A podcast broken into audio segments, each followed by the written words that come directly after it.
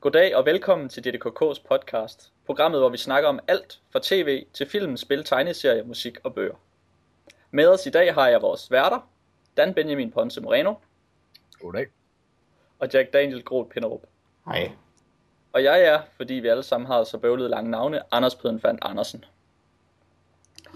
Øh, inden vi går i gang med, hvad vi skal tale om i dag, så, øh, så hørte vi en jingle her tidligere. Det gjorde vi nemlig. Er der nogen, øh, kan I, kunne I genkende den? Jeg kan i hvert fald synge med på den. Jeg, vil, jeg kan ikke sige, hvad den hedder, eller hvem der har lavet den. Jeg ved, at det er Anything Goes. Det er nemlig rigtigt. Det var Cole Porters Anything Goes fra et gammelt Broadway-stykke. Um, og det har jeg jo valgt, fordi ikke fordi jeg er vild med Broadways øh, teater, men, øh, eller musicals, men fordi at det også optræder i spillet Fallout tre, kan jeg fortælle. Um, og øh, ja, og er en del af det fantastisk gode soundtrack, der er til det. Så jeg synes, det var passende at starte med, med noget, som også øh, ja, leder os over i computerspil. Apropos Fallout, der er sådan en sang, hvor de synger uh, Let's Go Something, som jeg har haft på hjernen i ugevis nu, og jeg har ikke soundtracket, så jeg ved ikke, hvad det er. De, de synger uh, Let's Go Sunning, uh, Let's som, go at, sunning. som at solbade. Okay, så giver det perfekt mening, at jeg ikke kunne komme i tanke om, hvad det var, eftersom det ja. ikke er et ord. Ja, men det er faktisk meget sjovt. Um, der er også uh, et nummer, der handler om at bo på en, uh, en øde ø. Oh, ja. øh, hvor de så øh, romantiserer det hele det der fænomen med at bare øh, være på en, en øde ø, og så kan man bare leve af kokosnødder hver dag, og det er helt fantastisk og sådan noget. Mm-hmm. Ja, og svømme og fiske. Ja, lige præcis. øhm, og, og slippe for civilisationen og atombomben. Så. Herligt. Ja, det er herligt. Atombomber og sol, solbadning. øhm, ja, men øh, vi skal snakke om nogle forskellige ting i dag. Øhm, Dan, hvad har du med til os i dag? Jamen, øh, jeg skal snakke lidt om øh, Absolute Planetary, som er en tegneserie, der lige er blevet øh, udgivet i en opsamling, eller i to opsamlinger faktisk. Og så skal jeg tale lidt om øh, den nye Futurama-sæson, sæson seks, øh, en øh, ja, tegnefilm, som er blevet genudgivet i serieformat. Ja, som vi lidt antager, at folk kender. Ja, hvor, skal hvor vi ikke gøre det? Den er trods alt ti år gammel cirka. Og Jack, hvad har du med til os i dag? Jeg vil gerne tale om Marvel Trading Card Game, som er kom- en computerspilsversion af et kortspil, som jeg egentlig også godt vil tale om i den forbindelse. Men først og fremmest handler det om D S-versionen. Øh, og så vil jeg gerne tale om True Blood, som er en tv-serie. Som folk sikkert også har set. Øhm, og jeg skulle i dag have talt øh, rigtig, rigtig, rigtig meget om det nye, fantastiske Canaan Lynch to, Danmarks dyreste computerspil til over hundrede millioner kroner, øh, og lige udgivet... Jeg hører koret, og, og super aktuelt emne, men den er ikke kommet med posten. Så det må blive en anden god gang.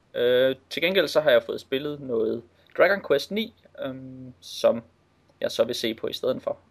Og det bliver, det bliver også spændende.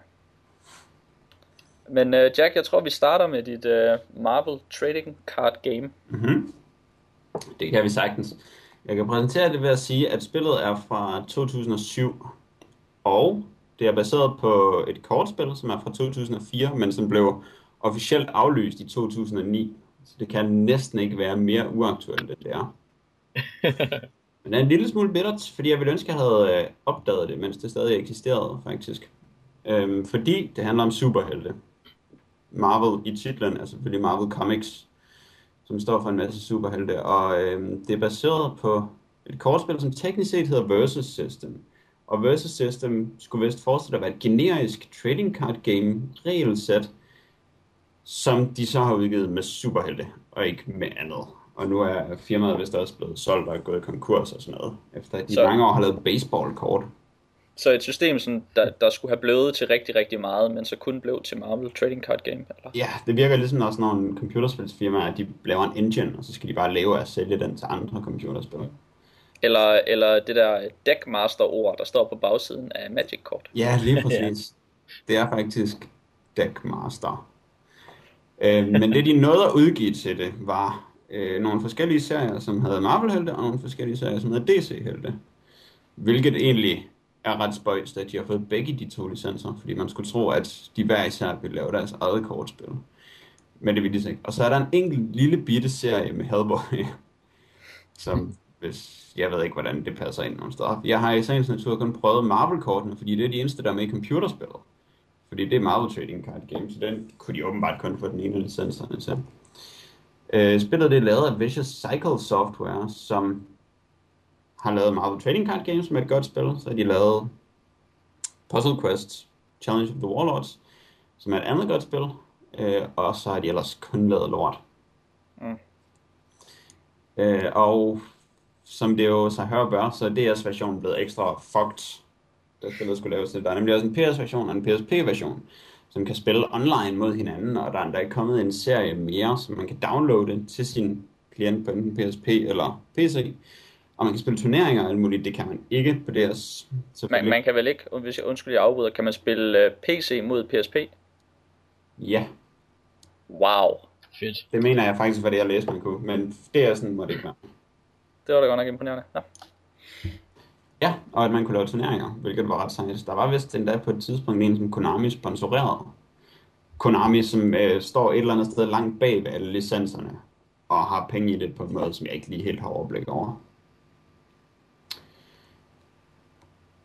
Ja. Men så det er et, et kortspil, undskyld jeg afrøder dig, øhm, som handler om superhelte, og det er det, der er det fede ved det. Øh, jeg har på fornemmelsen, at det måske ikke er et vildt sjovt kortspil, hvis man ikke kender superheltene.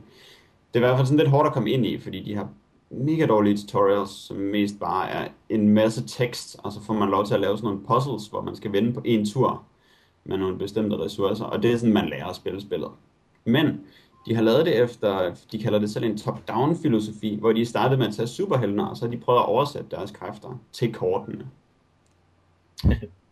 Og det er sjovt. For mig.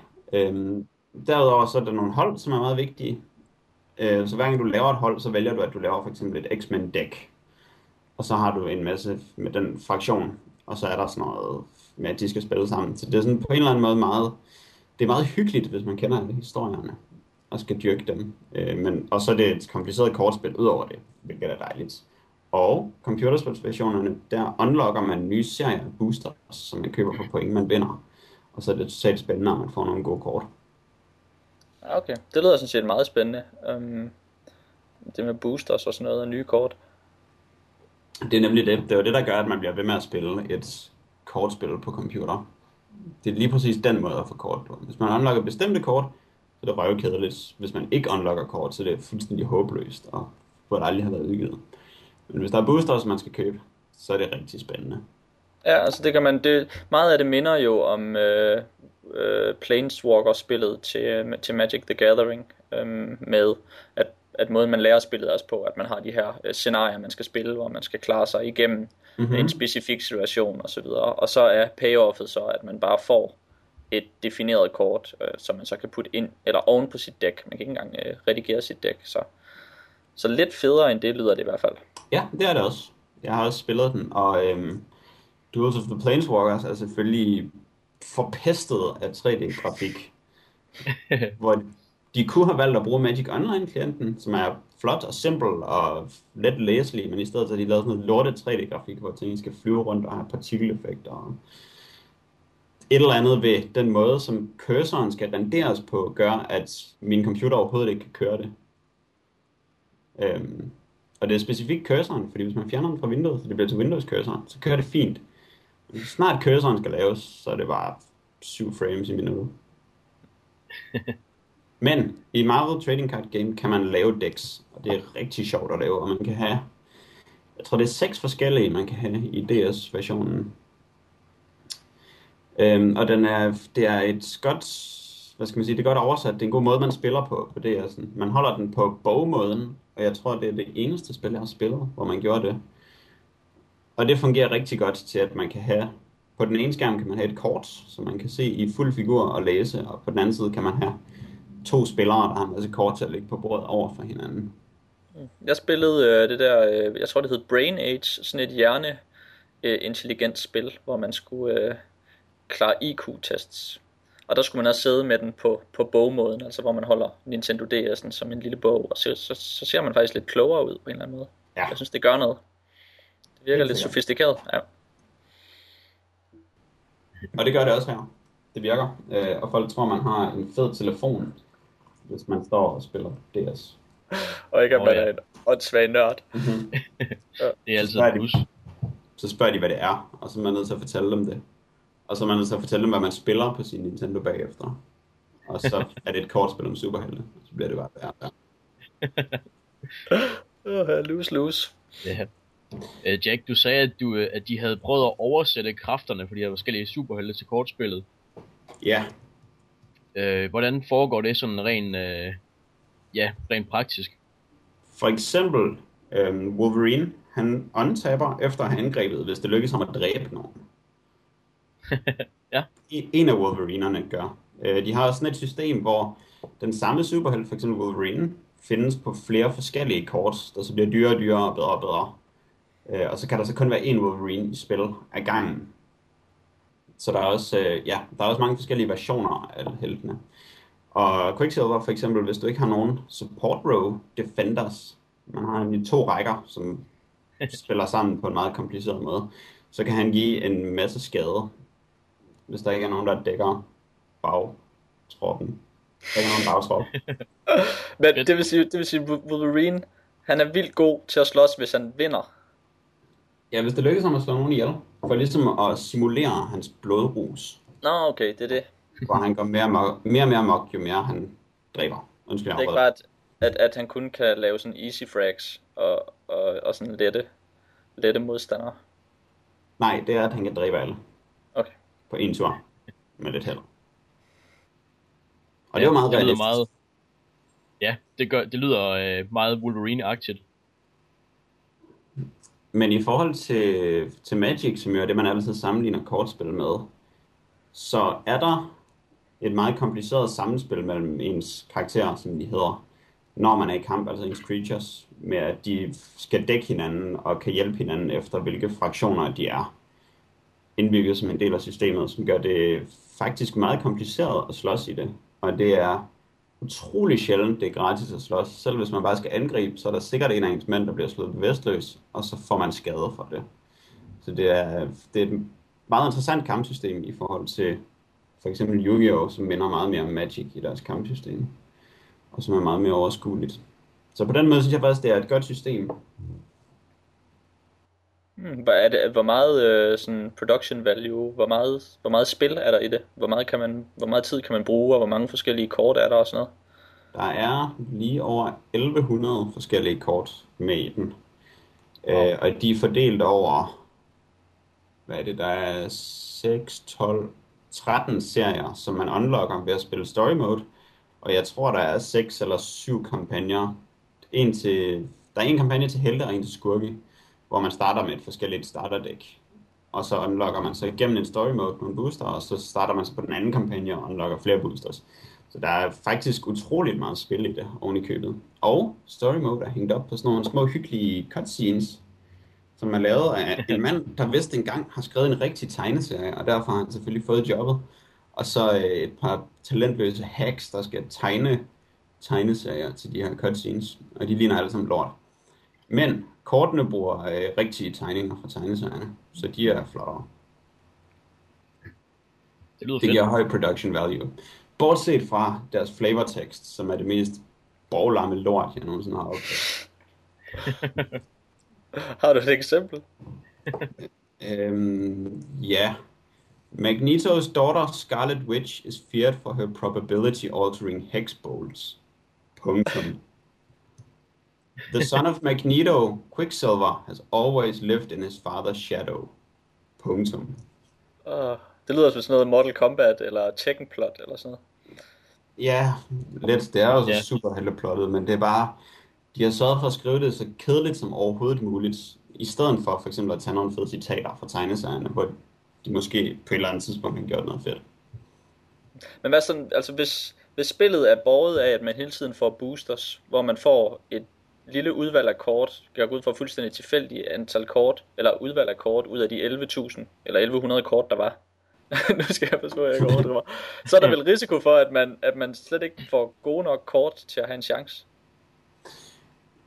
Ja, teknisk set, hvis de ikke havde tænkt over, hvordan de lavede det. Altså, der er de forskellige serier, som man unlocker booster fra, de er ikke sådan særligt store, så spillet har et ret godt overblik over, hvilke kort man har adgang til på et givet tidspunkt. Og det er sådan med de fleste kapitler i story mode, der unlocker du et nyt koncept, når du gennemfører en story mode, og dermed en ny serie.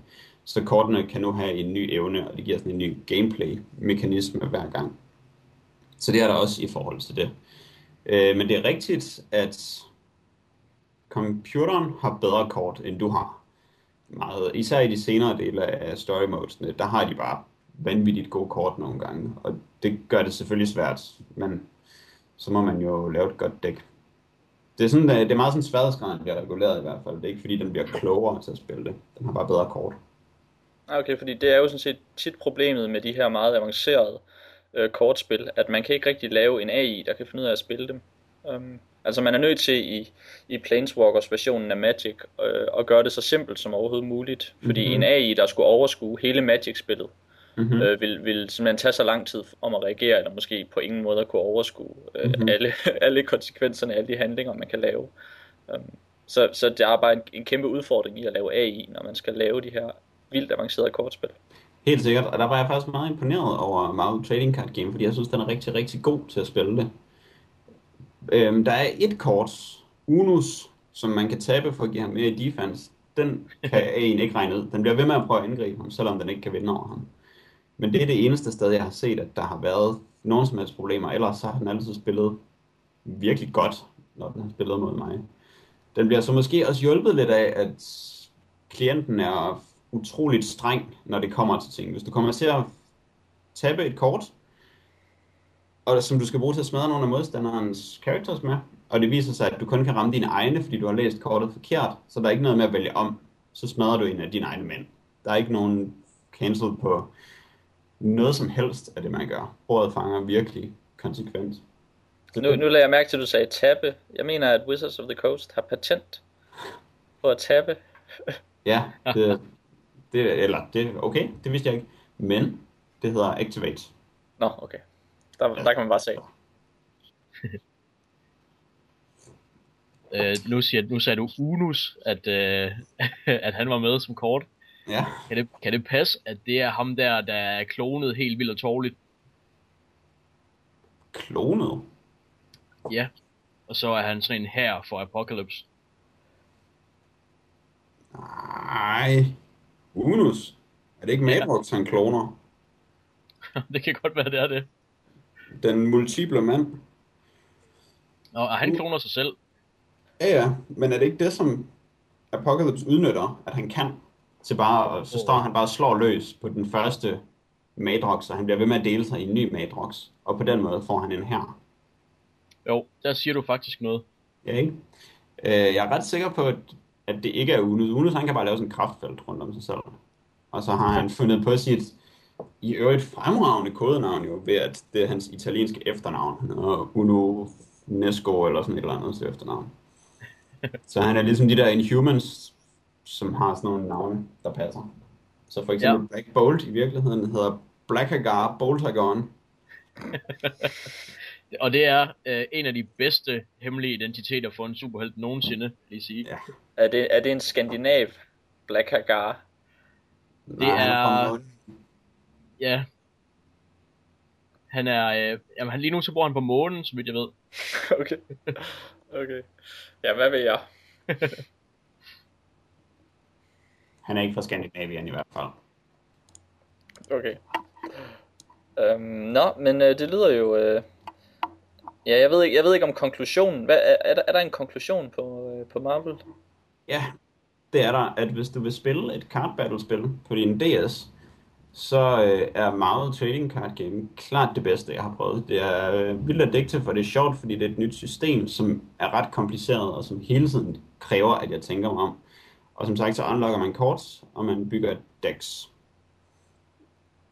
Ja, altså det, det lyder spændende. Det kan alt det, som et card battle game skal kunne. Alt, hvad man kunne ønske sig. Så det er min konklusion. Og med superhelte. Og med superhelte. Hvilket er en af de ting, man kan ønske sig, at card battle spil. og som derfor er med til at gøre det fremragende. Fremragende. Øhm, ja, men nu, det var jo lidt superhelte, og nu kommer der faktisk øh, lidt mere superhelte fra Dan af. Du har øh, set på noget, nogle tegneserier. Ja, det har jeg jo. Jeg har, øh, jeg har for nylig læst øh, Planetary, øh, Absolute Planetary, og øh, jeg kan sige, at Planetary, det er en serie, der startede i nioghalvfems og sluttede i to tusind og ni.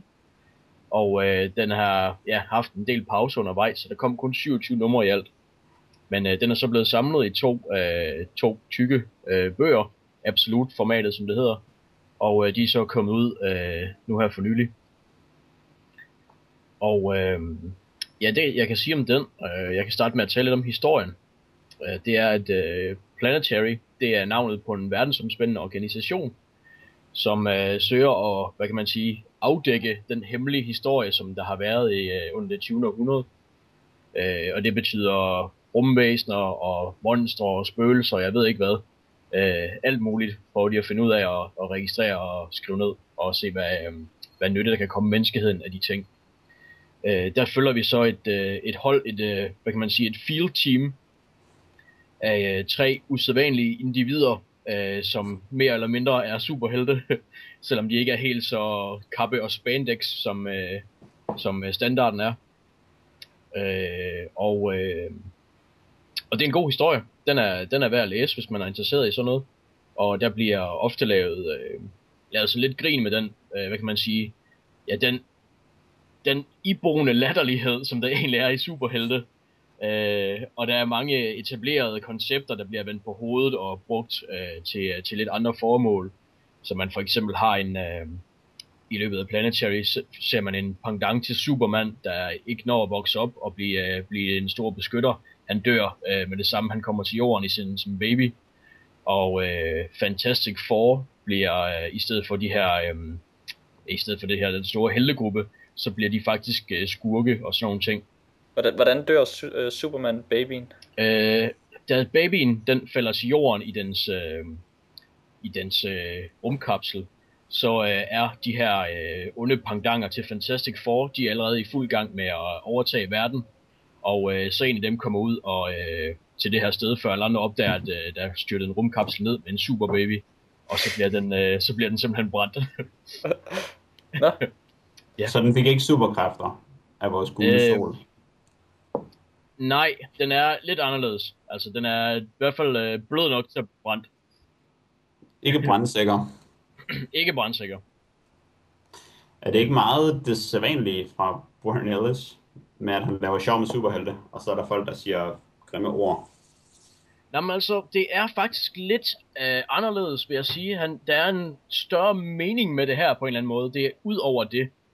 Uh, han bruger superheltene til at, jo, til at lave sjov, men også til at, uh, som sagt, altså vende lidt på hovedet og uh, gå, gå nogle andre veje med etablerede koncepter. Uh, og uh, der er ikke så mange grimme ord, fordi at det er faktisk ikke en uh, Vertigo-tegneserie, som er D C Comics' uh, voksenformat. Det er en, en Wildstorm, som er, hvad kan man sige, forholdsvis almindelig superhelte-færre. Og øh, der er ikke så mange, der bander i, selvom der er sure mænd, der, der, der siger shit en gang imellem. Så er der faktisk ikke så frygtelig mange bandeord, som det plejer at være i Warren Ellis tegneserier. Uh. Det er sjovt, du siger, at der er et større plot i det, fordi jeg har læst, jeg mener det var de første seks, jeg læste på et tidspunkt. Ja. Og det, der havde jeg egentlig meget et indtryk af, at det var nogle meget enkeltstående historier, der var i det. Ja, det, sådan starter det også. Og, øh, og øh, jeg vil også sige, at de fleste... Øh, af øh, numrene kan man læse, især i starten, for sig selv. Men altså, ud af det, øh, der vokser sig et plot, og de vender tilbage til nogle ting, der er sket i starten af serien, som der så bliver bygget videre på.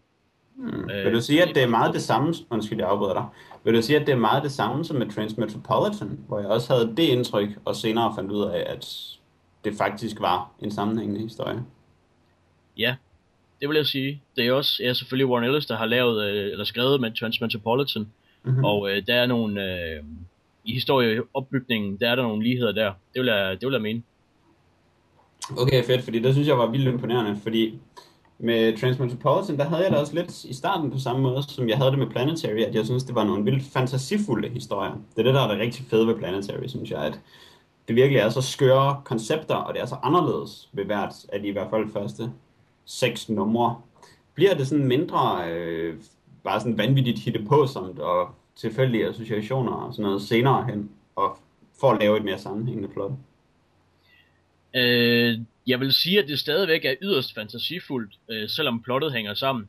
Der er stadigvæk øh, skøre, vilde koncepter, som der bliver gjort brug af, og øh, mm-hmm. ja, folk, der, øh, der kommer ud for lidt af hvert. Og det er... Øh, nej, jeg synes ikke, den mister fantasifuldheden. Det synes jeg faktisk ikke, den gør. Og øh, det, at han formår at holde ved den øh, i en sammenhæng historie, det synes jeg, der er en øh, flot øh, præstation, faktisk. Mm-hmm. Fedt. Et af de første seks numre, der var en af historierne, der faktisk handlede om Mishima Yukio, en japansk forfatter, som jeg havde skrevet en opgave om på universitetet, på sådan en meget diskret måde. Om der er sindssygt at plotte, øh, hvad hedder det, Kube-regeringen. Ja. Det er en ægte historie, faktisk. Øh, hele den historie, hvor han efter at være blevet en succesfuld forfatter, blev bodybuilder og lavede sådan en kult af smukke unge mænd og designede sådan nogle uniformer til dem. Og så havde han sådan en lille eliteenhed, som han ville kuppe i Japan med, så han brød ind på regeringens hovedkvarters base eller sådan noget, og tog chefen som gidsel og ventede på, at øh, hele hæren skulle overgive sig, fordi han havde taget ham som gidsel. Og så ville han give kejseren al magten i landet, fordi han var sådan en sindssyg nationalist. Men det gik vildt dårligt, og der var ikke nogen, der gad høre på hans brandtaler, og så endte det med, at han måtte bygge selvmord. Og det er en af historierne i Planetary. Fedt. Jeg vidste ikke, at den var baseret på noget øh, på en ægte person. Men det er ret sejt. Det er faktisk næsten øh, præcis ligesom hans liv. Selvom det lyder vanvittigt, når man gør det i en tegneserie. Ej, det lyder også vanvittigt væk. Ja, det var sjovt. Åh ja. Men øh, ja, jamen, så er det endnu, endnu et, et plus til Planetary, vil jeg sige, at den rent faktisk også trækker på nogle virkelige ting. Mm-hmm. Fantastisk. Øh, Men, øh, men det gør den også med dens, med dens, hvad kan man sige, dens videnskab for eksempel. Der er også nogle ret nye teorier, som den bruger der og sådan nogle ting. Og øh, også øh, gamle øh, detektivhistorier også, og pulp fiction og sådan noget. Øh, så den, øh, den har en del fede tråde, som den samler til, noget, øh, til en fed historie. Og øh, det er nok også derfor, at den er kommet i øh, den her Absolute Edition nu. Øh, som D C Comics gør med deres, øh, med deres store, store værker. Eller i hvert fald dem, de mener, de kan sælge til... til øh, flere folk igen og igen. Mm-hmm. øh, og øh, ja, øh, den er så øh, absolut formatet. Det er jo så, det er sjovt med Planetary, fordi at, øh, den første Planetary øh, Volume et, øh, Absolute Planetary Volume et, den kom allerede i to tusind og to, hvor serien slet ikke var færdig, øh, hvilket er lidt mærkeligt, når man tænker på, at den hedder Absolute. Øh, og den er så blevet genudgivet igen nu her, øh, sammen med Volume to. Øh, og så skal man så tro, nå, okay, to øh, volumes af Absolute Planetary, så må det der være alt Planetary, der er. Men det er det faktisk heller ikke.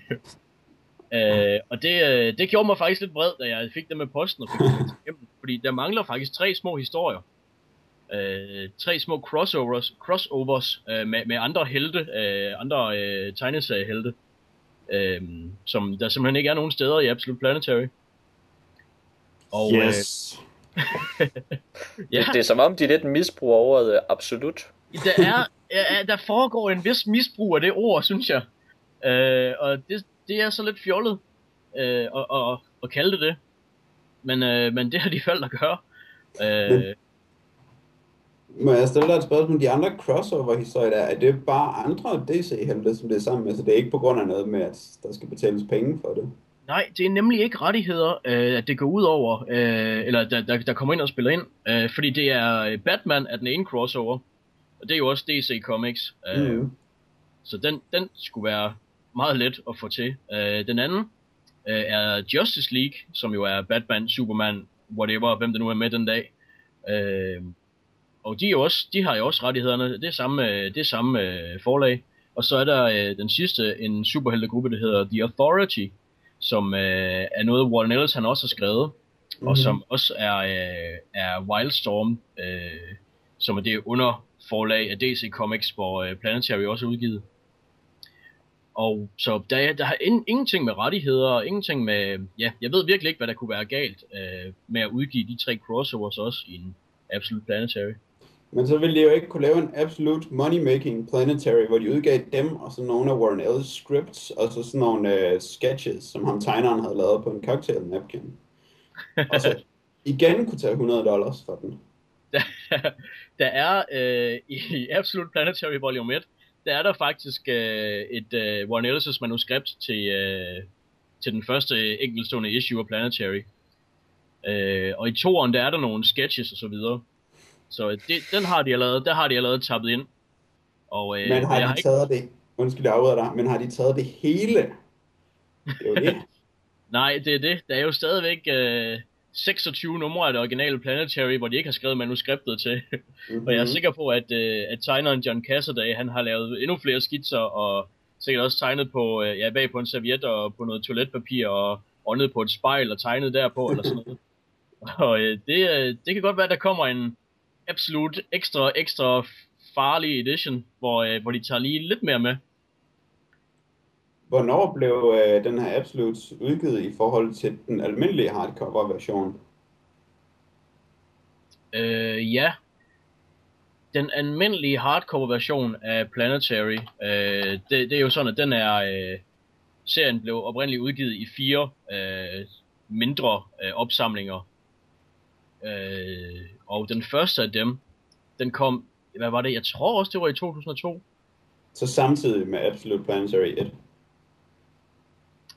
Ja. Mm.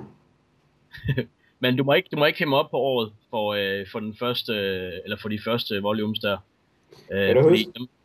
undskyld, Aura, kan du huske, hvordan konceptet var, da de fandt på den første Absolute? Det var Watchmen, der var den første, var det ikke? Jo.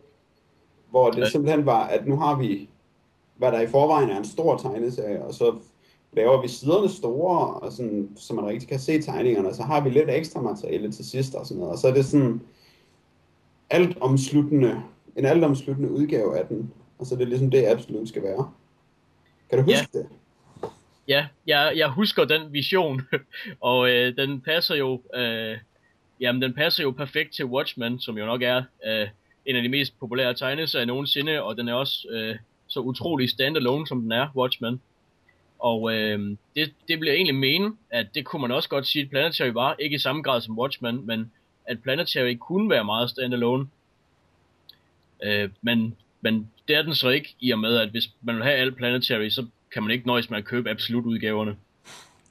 Man får det næsten som om, de har regnet ud, at folk gerne vil betale en masse penge for de her absolutte udgaver, så de behøver ikke gøre sig umage mere.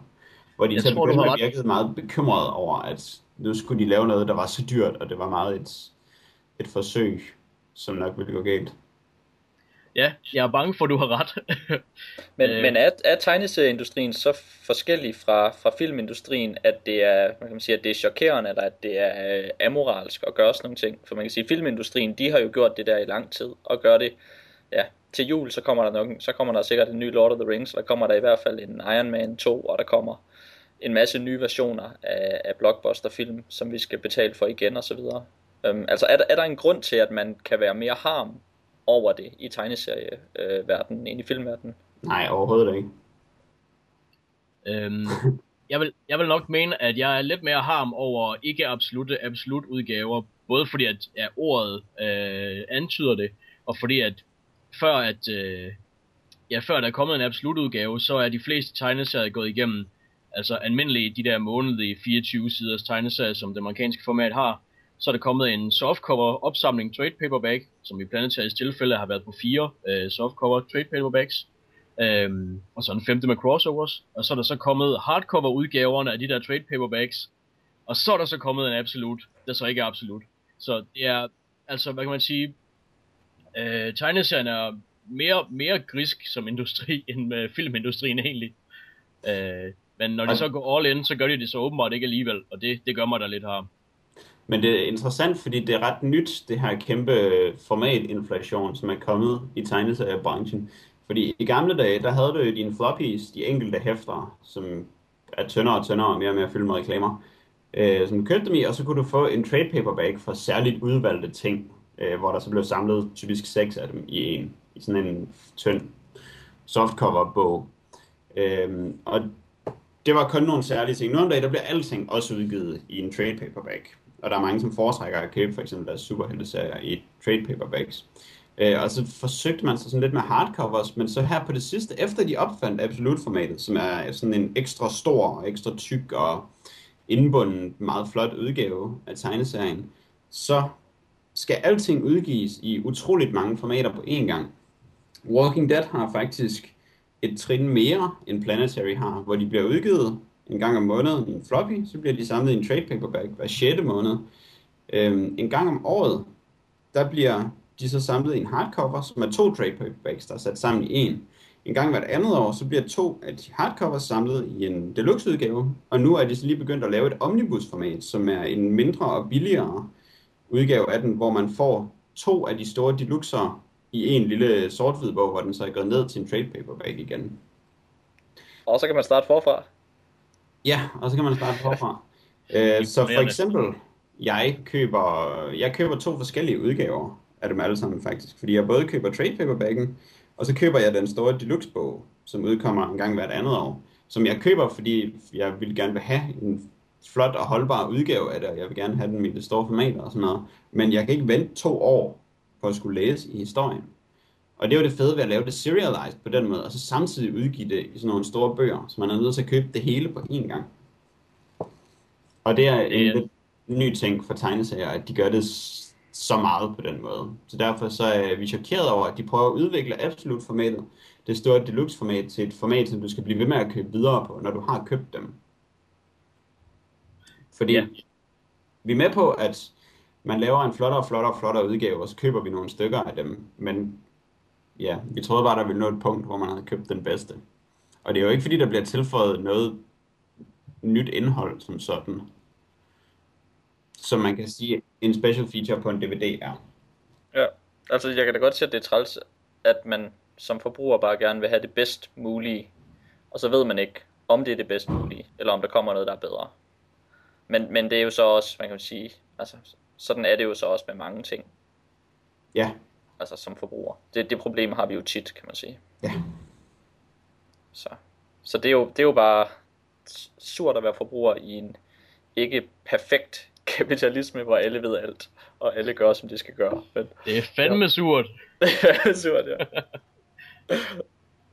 Men det skal da ikke gå ud over vores tegneserier. Nej, det kan jeg godt se. Det kan jeg godt se. Nå, det... Og så fik vi også styr på, hvad absolut det betyder. Det er rigtigt. Åh, uh, oh, jeg, jeg, skal lige, uh, jeg skal lige komme med en lille rettelse. Den første Absolute Planetary, den kom i nul fem og ikke i nul to. Okay. Ja. Men det er også irriterende, at Absolute er blevet synonymt med en stor tegneserie i hardcover og en slipcase. Fordi man kalder alt muligt for Absolute, selvom det er sådan et, uh, det er et brand name for D C Comics. Ja. Absolut. Så det skal vi lige huske at brokke os over. Og hvis der er nogen, der gør det, så bliver vi vrede. Jamen, jeg holder øje. Godt. Godt. Jamen, øh, så tror jeg, at vi springer videre øh, til det næste emne. Øh, jeg har sp- også spillet lidt øh, Nintendo D S her i løbet af sommerferien. Øh, og der har jeg spillet øh, computerspillet Dragon Quest ni, Sentinels of the Starry Skies, som det hedder så flot. øh, og det er et, øh, et R P G, et rollespil, udgivet af Square Enix, øh, som man kender det, øh, vil jeg mene. Det er det første Dragon Quest-spil, jeg har spillet, godt nok, øh, men jeg kan fornemme, at det er en meget øh, sådan kontinuerlig serie, som, som har kørt længe, og, og med nogenlunde det samme indhold igen og igen. Øh, og så lidt parallelt med Final Fantasy, som jeg så har spillet en del mere, øh, så kan jeg selvfølgelig sammenligne det med, med det. Jeg ved ikke, Jack, du har vist også spillet Dragon Quest, kan det passe? Jeg har spillet fireren og studeret femeren, og kender sådan lidt til konceptet i det hele taget, fordi det er så berømt. Ja, og fireren, det var, sådan, det var et N E S-spil, eller hvad? Øhm, den er også udgivet til D S, og oprindeligt var den til Super Nintendo, hvor den har været. Okay. Fordi jeg mener, det er en, sådan en direkte konvertering, D S-versionen. Der er i hvert fald ikke noget tre D i den. Nej, okay. Men altså, det her, det var så mit første møde øh, med Dragon Quest. Øhm, og hvad jeg kan kunne se af andre anmeldelser, så er det øh, et meget rost Dragon Quest-spil. Øhm, så det er måske godt, at jeg har prøvet noget af det bedre Dragon Quest. Men det betyder selvfølgelig ikke, at jeg er super imponeret over, over den spiloplevelse, jeg har fået.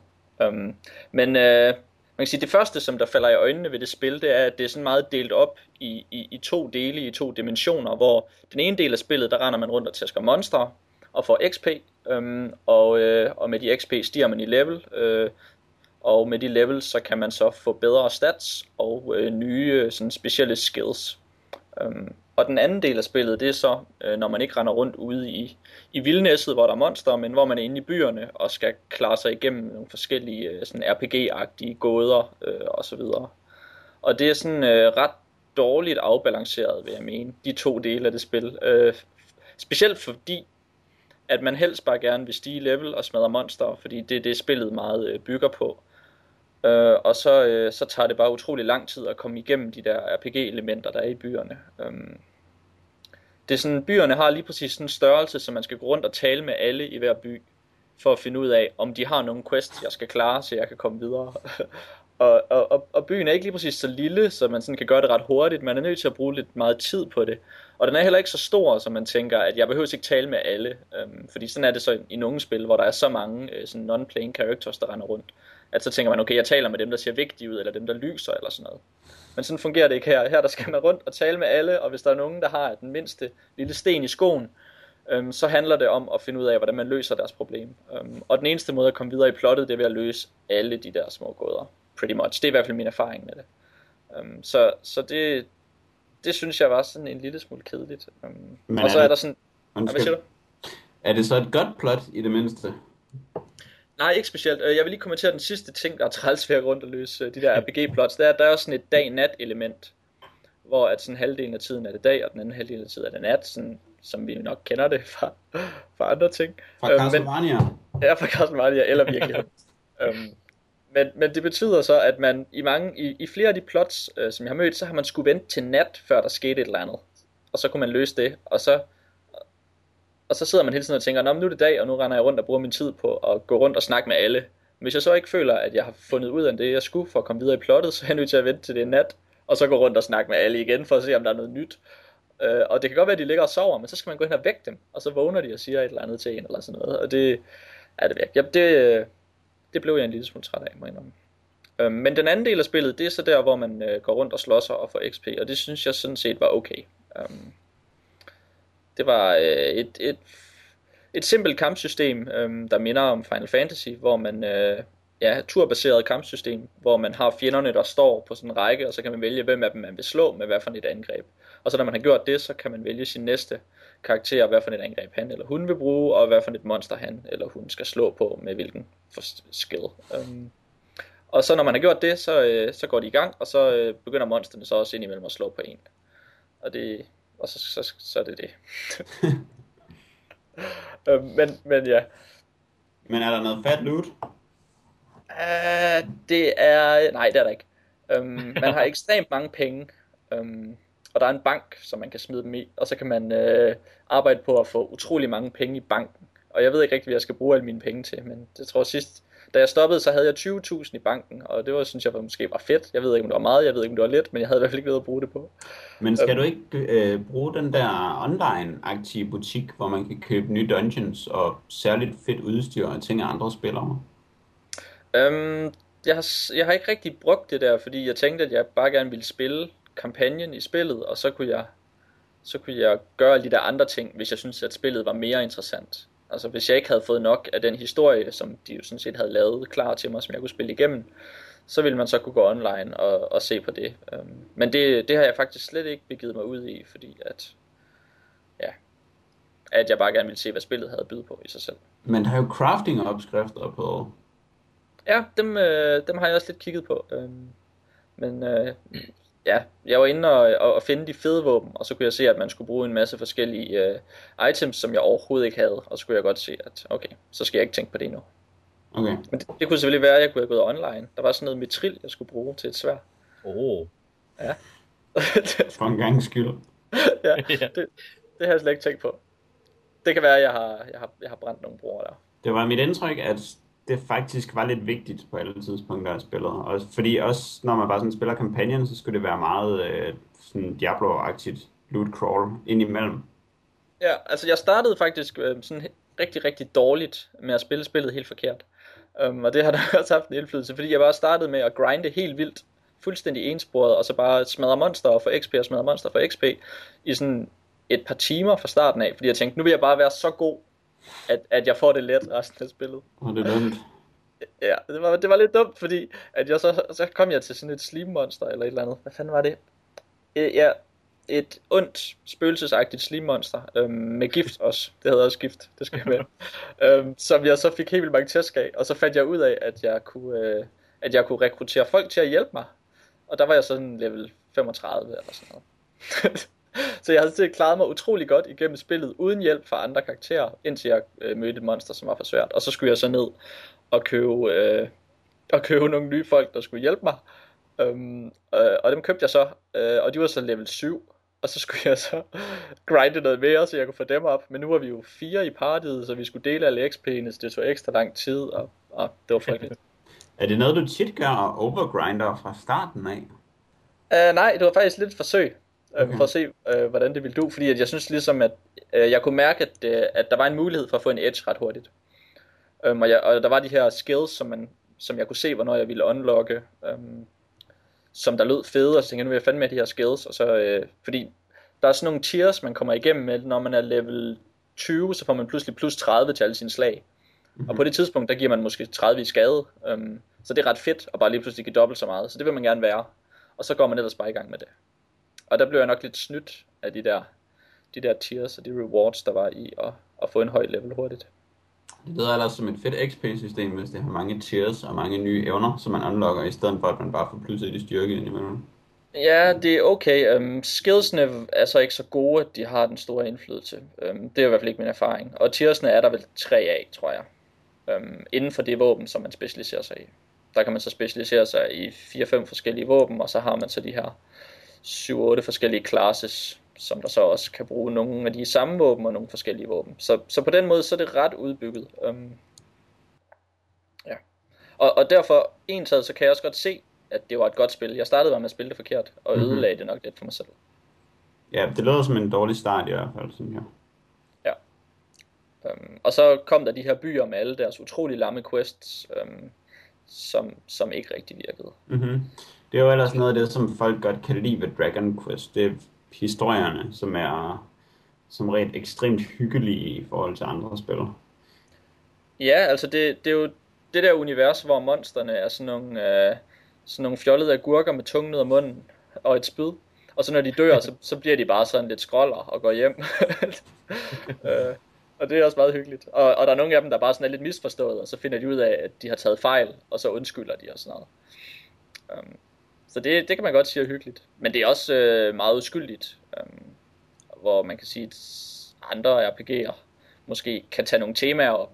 Øh, for eksempel Final Fantasy. Eller, ja, eller hvad har vi, som pludselig kan handle om øh, konflikt og krig og hævn og sådan nogle ting. Og ja, had og kærlighed. Så, så, har, øh, så har Dragon Quest ikke rigtig andet end det der øh, overhængende religiøse tema, der er igennem hele spillet. Men de tidligere spil, for eksempel fireren og femeren, har været meget fokuseret på nogle karakterer. For eksempel fireren handlede, som hedder Chapters of the Chosen, handler om, at man spiller nogle forskellige kapitler med nogle forskellige karakterer, som prologer til historien, hvor man lærer karaktererne enormt godt at kende på forhånd, inden man egentlig skal i gang med sin main quest, og hvor de ikke nødvendigvis er særlig R P G-agtige. Der, var, der er for eksempel en i fireren, hvor man spiller en handelsmand, som skal tjene nogle penge, og han bliver slidt i nogle forretninger og får nogle problemer og sådan noget, men øh, så hver dag, så kan han så tage hjem til der, hvor han bor, til sin kone, og så får han sådan en ny sandwich med i sin madpakke, som man har til at få nogle hitpoints af i løbet af dagen. Og så er det egentlig bare meget noget med, at man lærer sådan hans hverdag at kende, og hygger med at rejse frem og tilbage mellem nogle byer og handle og sådan noget. Og femeren handler meget om, hvordan man starter med at spille en far, som har en episk quest, som han ikke bliver færdig med, og så starter man forfra som hans søn, der på en eller anden måde skal tage den op, så man lærer dem at kende igennem lang tid, og nogle, lidt andre, nogle anderledes eventyr, hvis man kan kalde dem det. Det er der ikke ja. Noget enig om. Jo, men altså der er det jo altså der er det et meget episk øh, eventyr, man gennemspiller. Øhm, altså det, jeg kom lige til at nævne, de, eller jeg nåede lige at nævne de religiøse temaer, og det var sådan set det næste, jeg vil gå over i, fordi selve plottet handler om, at man er en engel, Øhm, som er øh, designeret og skulle øh, hver engle, engle har en, øh, en landsby, som de skal holde øje med. Og så går de rundt og sørger for, at, øh, at beboerne har det godt. Og hver gang, at de, at de oplever, at de har det godt, så, så kommer der sådan noget, øh, de kalder det benevolence ud af dem. ud, ud af folkene eller englene? Ja, ud, øh, ud af folkene. øhm, øh, og den benevolence, den flyver så op og går ind i et, øh, et træ, der hedder Yggdrasil. Så nok. Og når øh, det træ øh, får nok benevolence, så, øh, så, kommer der, så, så, så kommer der sådan nogle frugter ud af dem, som er vildt gode, men man ved ikke, hvad de gør. Øhm, og det er det, spillet så handler om.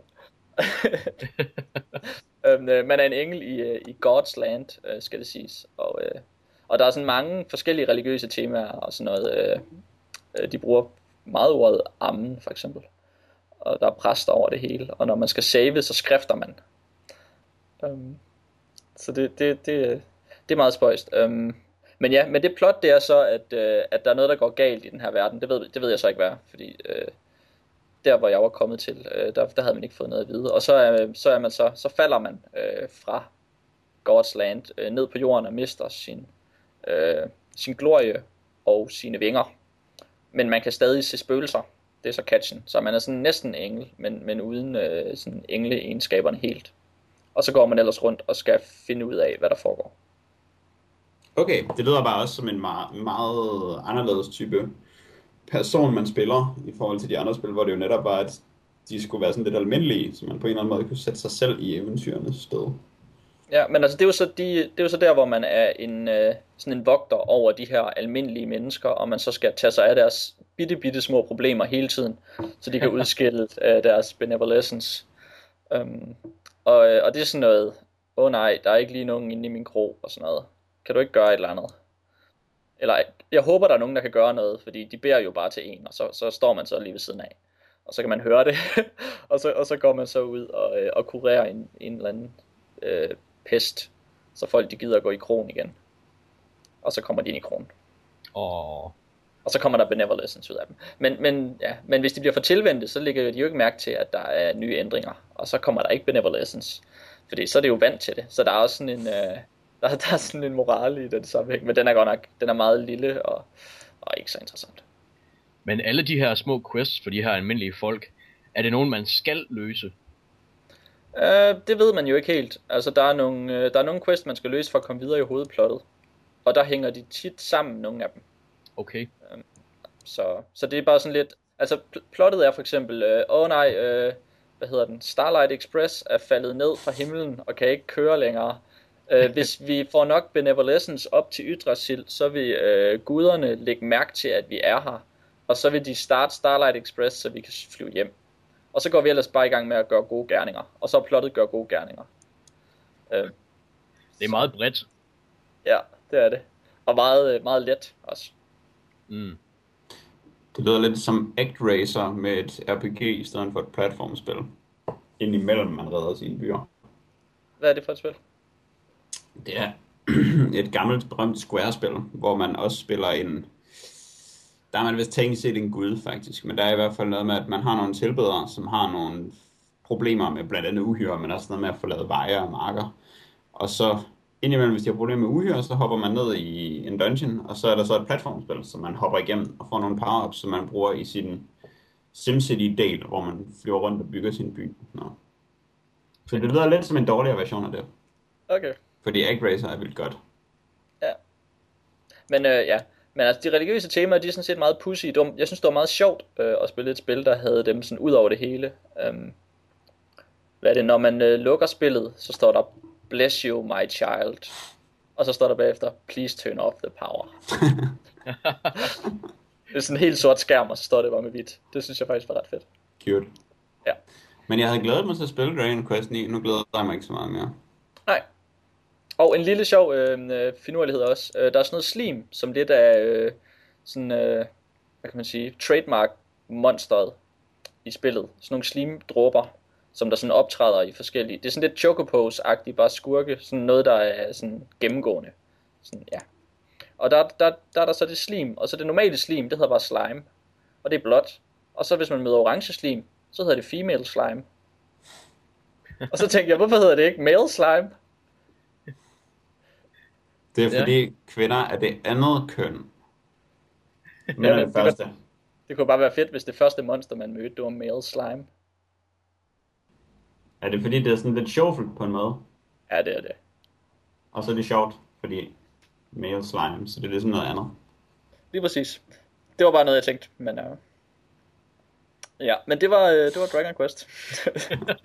Female Slime Quest. Ja. øh, ja, altså, ja.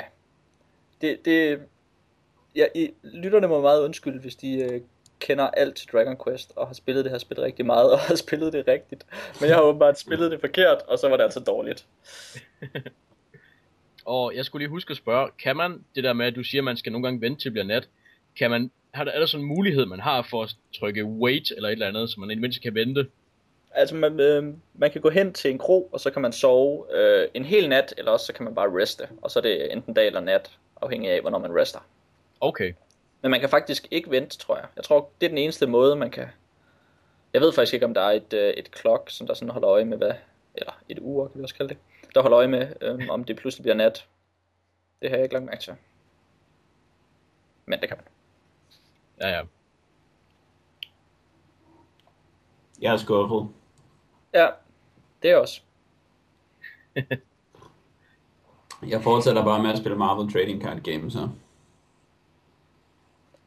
Det gør du. Og nu, Dan, nu fik jeg ikke snakket om, øh, om coup de grace, eller hvad det hedder. Ja, det sagde du, du ville. Ja, det er rigtigt. Øh, det er, i spillet, øh, så er der sådan en overdrive-agtig super, super angreb, som man... Øh, Jeg ved ikke, hvornår man får mulighed for det, men tit i lange kampe, hvor man enten har givet meget skade eller fået meget skade, så pludselig så kommer der sådan en speciel mulighed for at lave coup de grace. Og det kalder de det så. Og det synes jeg bare var vildt sjovt, at de kaldte det det. Det er et ja, godt navn. Er det det? Er det sådan, jeg... jeg... Jeg tænker, det betyder sådan et eller andet med, med at, sådan at dræbe nogen eller sådan noget, eller slå jeg... noget ihjel. Mm-hmm. Jeg mener, det er noget stød, det betyder. Mm-hmm. Ja. Øh, og, øh, og i flere af de classes, man kan have, der er deres coup de grace noget heal alle dine venner, eller sådan noget. Ja, det er i hvert fald lidt en anden betydning af nådestød, end man plejer at, at lægge i det. Ja, det var også det, jeg tænkte. Så det... Men det lyder da bedre end overdrive, for eksempel. Ja, det gør det. Det lyder Ik- bedre. Ikke helt så godt som limit break, men nej, jeg synes, det er et godt navn. Mm. Jeg tænkte også, det måske kunne have nogle religiøse, men nu det kender jeg sådan set ikke rigtig ordet. Jeg tænkte bare, at Dan måske kendte det, for den er så sproglig. Det er du også, Jack. øh, jamen, ikke udover, at det betyder noget sted, så tror jeg sgu ikke, at det har nogen øh, speciel religiøs øh, sammenhæng. Men øh, noget med noget, det er måske også, det ved jeg ikke, religiøst på en eller anden måde. Ja, ja det kan vi godt sige.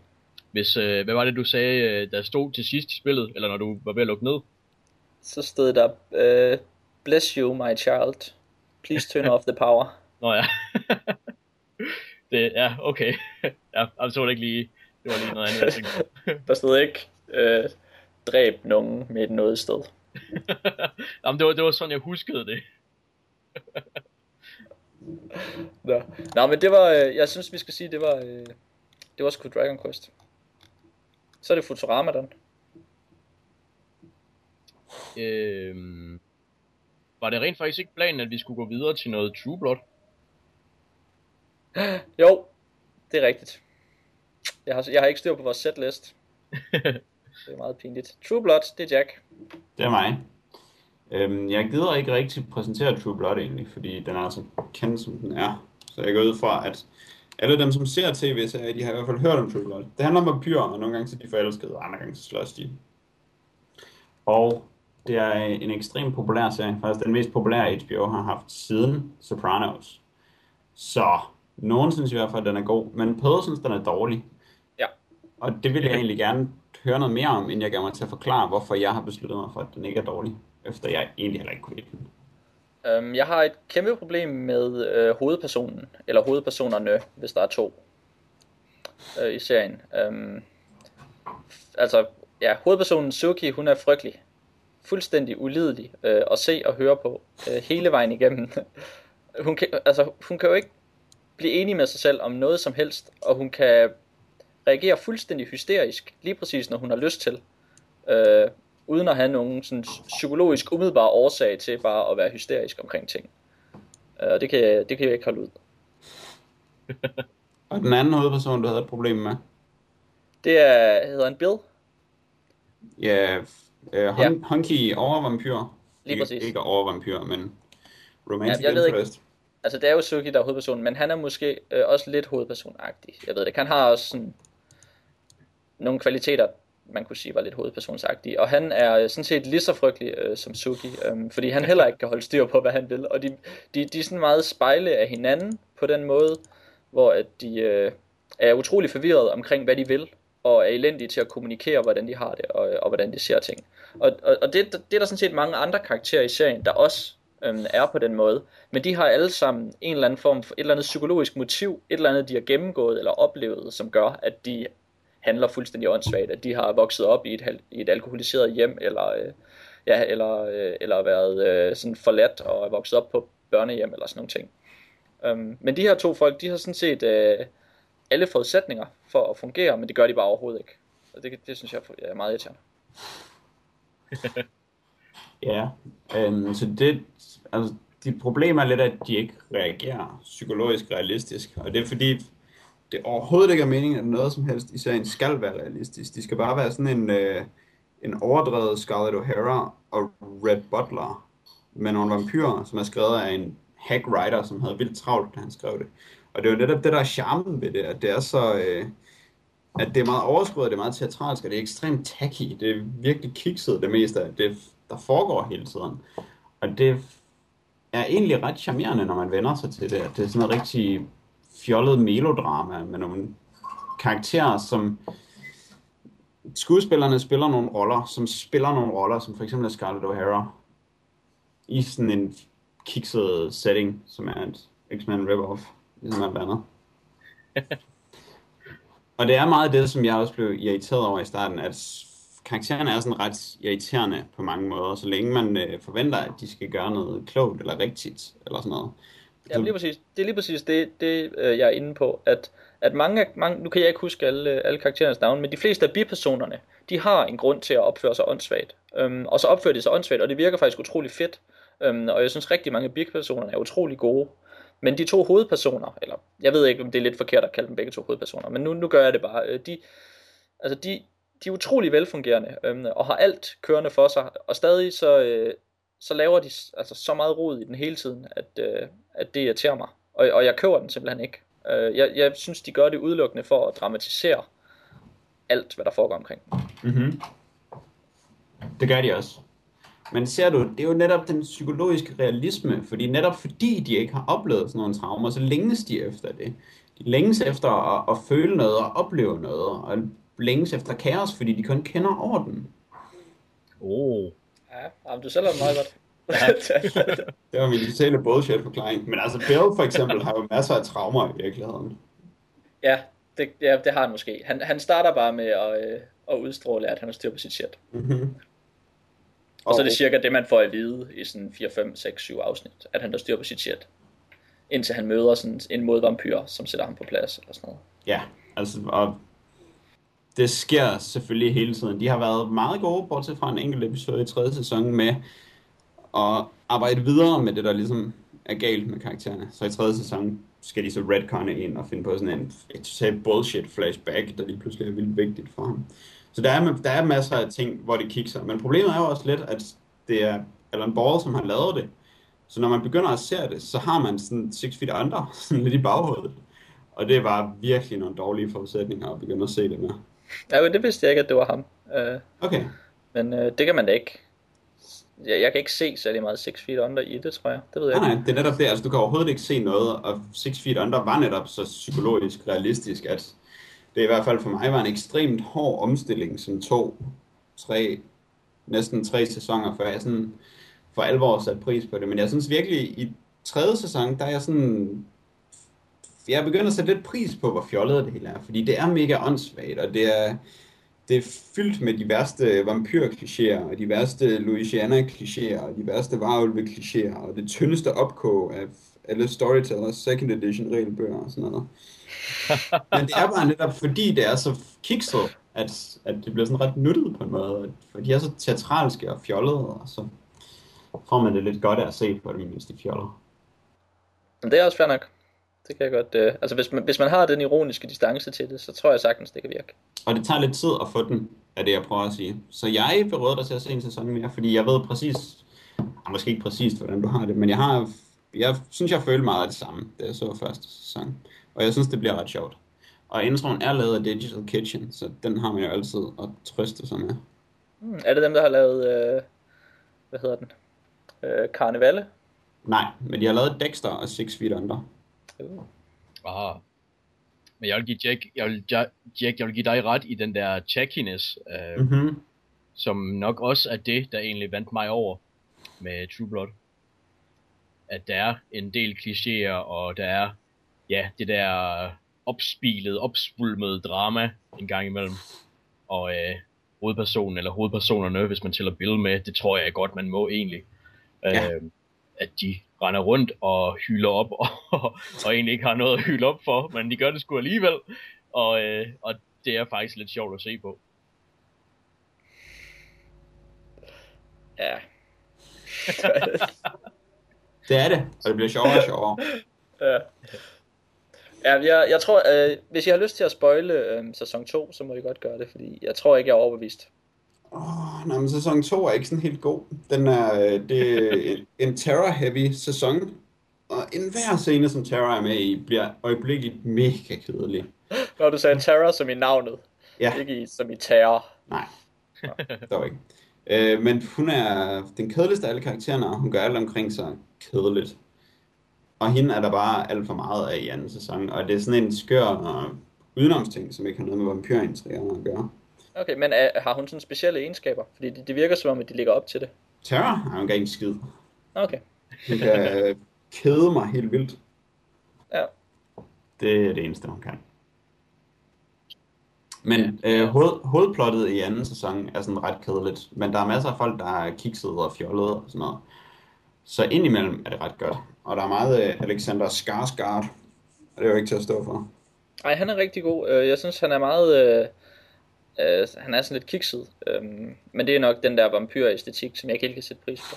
Men, uh, Jamen det skal være kikset på. Det er nemlig ja, en meget kikset vampyræstetik, som de virkelig dyrker.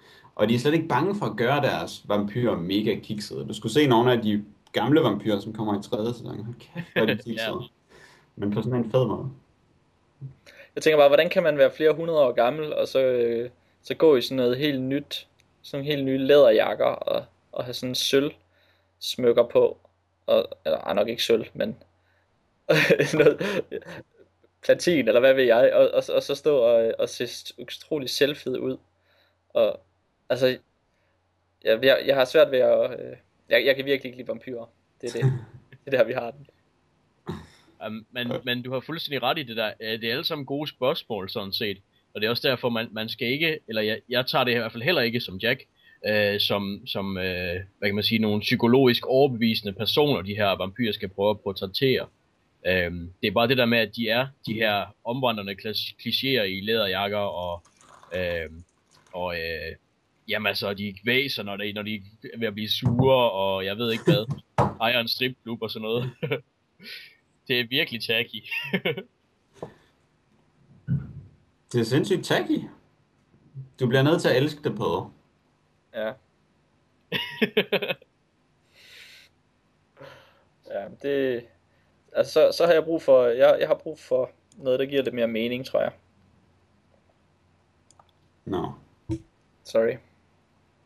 Jamen det gør det ikke. Det er fjollet, og det er øh, teatralsk og melodramatisk og overgearet og enormt kikset. Men du var inde på at øh, at den øh, låner ting fra rollespilsystemet. Ja. Yeah. Det gør den.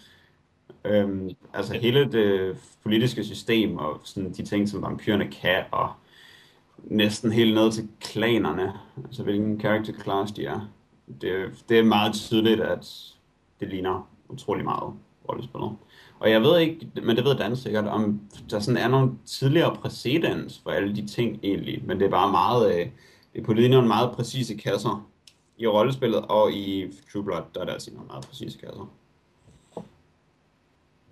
Øh, præcedens, hvordan tænker du? Den skal lige have igen. Om jeg tænker på, om rollespillet har stjålet det fra et eller andet andet sted, hvor det på den måde var delt ind i klaner, som kunne nogle bestemte ting og sådan noget. Åh, øh, det så vidt jeg ved, så nej. Øh, jeg mener, at det var ret øh, nyskabende i Vampire the Masquerade rollespillet. Mm-hmm. Og øh, jeg mener, at det de øh, hovedsageligt jo inspireret af, eller en stor del af det, det skulle så være Anne Rice's, øh, hvad hedder det, take på vampyrer. Og øh, som, jeg kan ikke... Undskyld, jeg afbryder. Som True Blood selvfølgelig også stjæler med arme og ben fra. Men sidder du ikke også, når du ser det, så tænker du, at øh, åh, nu skal hun lige lære noget celerity, og hvorfor har de alle sammen potens og sådan noget? Jo, øh, jeg, jeg, altså jeg vil også indrømme, at en, en stor del, øh, der gør, en stor del af det, der gør, at jeg ser det, det er det også fordi, at man kan sidde og, og, og genkende de her vampyrting fra rollespillet af, og sige, ho ho ho, han er, nu er mm-hmm. han godt nok sheriff, og det hedder rent faktisk sheriff, det som han er, øh, ja. Skar, Skarsgårds øh, rolle, ikke? Øh, ligesom det også hedder sheriff i rollespillet, når man er, hvad kan man sige, politimand i en by. Mm-hmm. Øh, ja. Så det er skønt. Det er også derfor, det er så dejligt, at tredje sæson er vendt tilbage til bare sådan at handle om vampyrpolitik, præcis på den måde, som rollespillet handler om vampyr, vampyrpolitik. Ja. Hvad, hvad er Bill så for en vampyr? Hvad er, hvad er din teori der? Øhm, hvis, man skal, hvis man skal tage ham i, øh, i Vampire the Masquerade-termer, eller hvad? Ja. Hvilken klan er han? Ja, det, det er sjovt, fordi det har jeg, jeg har faktisk aldrig sådan tænkt på at kategorisere vampyrerne som sådan i klaner. Uh, hvis jeg umiddelbart skulle give ham en klan, så ville det måske være uh, Ventrue, som er uh, de her lidt ædle krigere, uh, eller var det engang i hvert fald, og så nu om dagen mest er forretningsmænd. Men synes du ikke også lidt, at hans øh, patetiske, konstant blødende hjerte, det, det lugter sådan lidt af Toreador på en måde? Jo. Jeg tænker lidt, at han er, han er næsten lidt for fimset til en Ventrue. det, det, det har du sådan set ret i, og øh, der, hvad hedder det, der er jo bare ikke den helt, hvad kan man sige, kunstneriske side af ham, ikke så vidt jeg husker i hvert fald. Så det er nok derfor, at han ikke lige stikker mig i øjnene som Toreador umiddelbart. Men han er ikke klaver. Undskyld, jeg afbryder. Kan det ikke passe, at han har et klaver? Jo. Jo. Jeg tror, han spiller klaver i slutningen af sæson et. mens, Bare lige. Han, mens han græder tårer i blod? Øh, ja, det ved jeg ikke. Okay. Jamen, så lad os kategorisere ham som en toreador. En, en femset fyr. Mm-hmm. Det synes jeg passer meget godt. Altså, han har jo et, et, et seriøst crush på, på Suki. Det er, det, er vel hans, det er vel hans karaktertræk og hans sådan, primære egenskab. Hans ubetingede kærlighed til hende. Ja, ja, det er rigtigt. Det er også meget femset. Ja. Hans ynkelige forsøg på at redde hende, der hvor han brænder i solen. Nå, ja. Hæft, hvad var det dårligt. Åh, oh, det havde jeg helt glemt. Han gør jo ingenting. Han løber bare rundt ud, og så brænder han. Åh, oh, ja. Episk. Ja.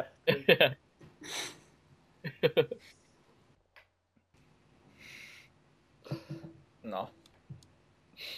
Good stuff. Men det kan godt være, at du bare ikke er målgruppen på. Jamen, det kan godt være. Jeg tror ikke, du er teatralsk nok.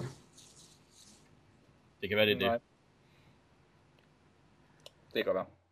Altså, jeg kan ikke lide vampyrer. Færdig. Men der er jo også varulve. Og feer. Jeg, jeg har ikke set nogen varulve, og jeg ved, måske har jeg set en fe. Er det hende med grisen? Gid, det var så vel. Nå, så har jeg ikke set en fe. Men øh, det får mig ikke til at se, øh, hvad er det, ti afsnit i en sæson eller sådan noget, tolv, tretten afsnit gange femogfyrre minutter, for at få lov til at se, om varulven er fede. Det, det er I ikke. De er totalt kikset. Som de skal være. Det er perfekt. Jeg kan sige, at tredje sæson har nazi varulve. Nå, ja, det er meget fedt. Så det er måske en krog. Ja. Jamen, hvad, øh, hvordan er de nazister? Øhm, de var, de arbejdede for nazistvampyrerne under anden verdenskrig, og arbejder stadig for nazistvampyrerne. Okay, så der er også nazistvampyrer? Ja. Um, og de bor så i, ja okay, selvfølgelig i sydstaterne i U S A. Mm-hmm. Eller? Ja, okay. Det giver jo fuldstændig mening. Mm. Det synes jeg også. Nå, skal vi gå videre til, øh, til aftenens sidste emne? Ja. Um, jeg tror ikke, vi kommer med en True Blood-konklusion som sådan, men det kan vi jo følge løbende. Det er jo en, øh, en serie, der nok bliver ved med at køre i et par sæsoner endnu, eller hvad? Det er baseret på nogle bøger, ved jeg. Så det lå vel tør for bøger på et tidspunkt. Jamen, de er ikke så øh, bekymrede om bøgerne. Jeg mener, anden sæson, den var ikke særligt baseret på nogle af bøgerne, så vidt jeg husker. Og det var derfor, at den var meget dårlig. Tredje sæson er mere baseret på bøgerne, men de har i hvert fald fået en fjerde sæson bekræftet allerede. Mm. Øhm, men altså, hvis det er lige så populært som Sopranos, og bliver ved med at være det, så bliver, kommer det også til at køre længe. Ja, det gør det. Jeg tror, det får ja. seks sæsoner. Især fordi det er, det er blevet meget bedre i tredje sæson, end det var i anden sæson. Det er sådan et ret springende punkt for sådan en tv-serie, synes jeg.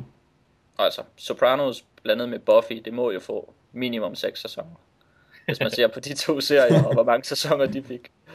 Ja. Så, så kan det jo godt løbe op i otte ni stykker. Nej, det tror jeg ikke. Jeg tror, at den får seks. Hvornår har H B O lavet mere end seks sæsoner? Sopranos. Den er der kun seks. Er det ikke ni? Det ser jeg også. Hå, det må nogen slå op på Wikipedia. Jeg er ret sikker på, at det var seks. Skal vi alle sammen slå det op på Wikipedia på samme tid? Jeg står ja. ikke på jer. Nå, pokkers, det var sgu seks. Ja, det var egentlig nok. Sad. Ja. Nå.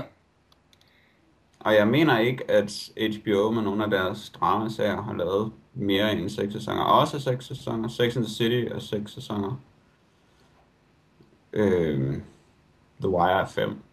Mm. six feet under er også seks, er den ikke? Jo. Så jeg tror sgu, det bliver seks sæsoner. Ja, men du har, øh, du har et stærkt argument. Det er rigtigt. Nå, men så bliver der i hvert fald rig lejlighed til at tale om den. Ja, og jeg tror... Ja. Øh, og som sagt, jeg synes, det er meget lovende, at tredje sæson er bedre end anden sæson. Så vi undgår sådan noget Heroes noget. Åh oh, ja. Ja, lad os skynde os og lade være med at tale om Heroes. Ja. Lad os tale om Futurama. Ja. Lad os tale om det i stedet. øh, jamen, det er jo sjette sæson, der kører nu af Futurama.